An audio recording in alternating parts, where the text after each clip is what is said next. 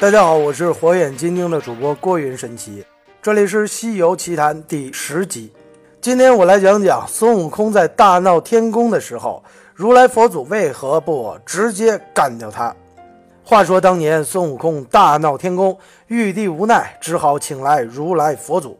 佛祖赶到天庭之后，听到孙悟空说自己要变成玉皇大帝，于是呵呵冷笑道：“你这厮乃是个猴子成精，竟然敢有这样大的野心，要夺玉皇大帝的尊位。你知道玉皇大帝他自幼修持，一共经历过一千七百五十劫，而他经历的这一千七百五十劫，每一劫都要十万九千六百年，你自己算算。”玉帝他修行了多少年数，才能享受如此的无极大道？而你这个初为人世的畜生，竟敢出此狂言！不当人子，不当人子，折了你的寿算，趁早归义，切莫胡说！但恐遭了毒手，性命顷刻而休，可惜了你的本来面目。而后来孙悟空和如来斗法，孙悟空居然逃不出如来佛祖的手掌心儿。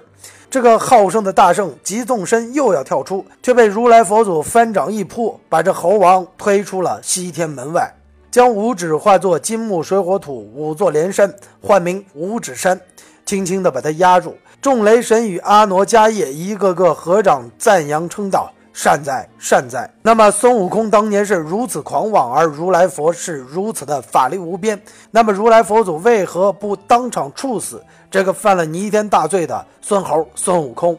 这里面原因有四：其一是佛祖并不杀生，有道是有道是佛法无边，回头是岸。佛祖有着那么多年的道行，自然不愿意轻易的杀生。救人一命胜造七级浮屠。不过，看在悟空狂妄的表现，让他吃点苦头也好。正所谓不吃一堑，不长一智。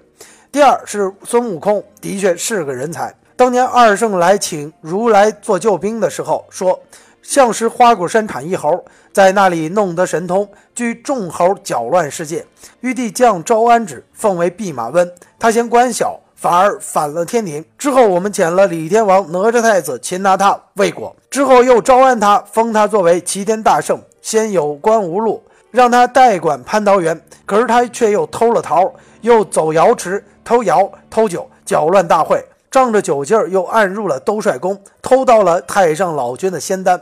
之后又反出了天宫。玉帝于是遣了十万天兵天将，也不能把他收服。后来，观世音举二郎真君同他义兄追杀，结果这孙猴变化多端，亏得老君抛金刚镯打中，二郎神才擒住这个泼猴孙悟空。等到押解孙悟空到御前，即命斩之，结果刀砍斧剁，火烧雷打都不能伤。之后，太上老君奉玉皇大帝的谕旨，准备用火来烧化这个孙猴。结果四十九天打开炼丹炉，这个孙猴却又跳出八卦炉，打退天丁，进入通明殿里，凌霄殿外，被玉圣真经的左使王灵官挡住苦战，又调集了三十六员雷将，才把他困在核心，终不能相进。事在紧急，因此玉帝特请如来前去救驾。这些奏报，如来自然听得真真切切。西天此时正是用人之处，所以给孙悟空个惩罚，让他信奉佛法，为自己服务。猴王自然感恩戴德。第三，还有须菩提祖师的原因。孙悟空是须菩提祖师的徒弟，须菩提祖师和如来自己是同门师兄弟，不看僧面看佛面，师弟看中的人绝对错不了。于是给自己的师弟一个面子，让孙悟空进入西天的上流社会，这也是和谐社会的一层表面。其次是如来想磨砺孙悟空，要让孙悟空进入西方上流社会，必须让其跟着取经人磨砺他的意志，是最重要的表现。在取经路上，一方面孙悟空可以不断的展现自己的能力，另一方面他也不断的表现自己的积极态度。更关键的是，经过西天取经这一路，孙悟空可以不断的试图接近西天权力的中心。取西经的路上，刚开始孙悟空三天两头的往观音那儿跑。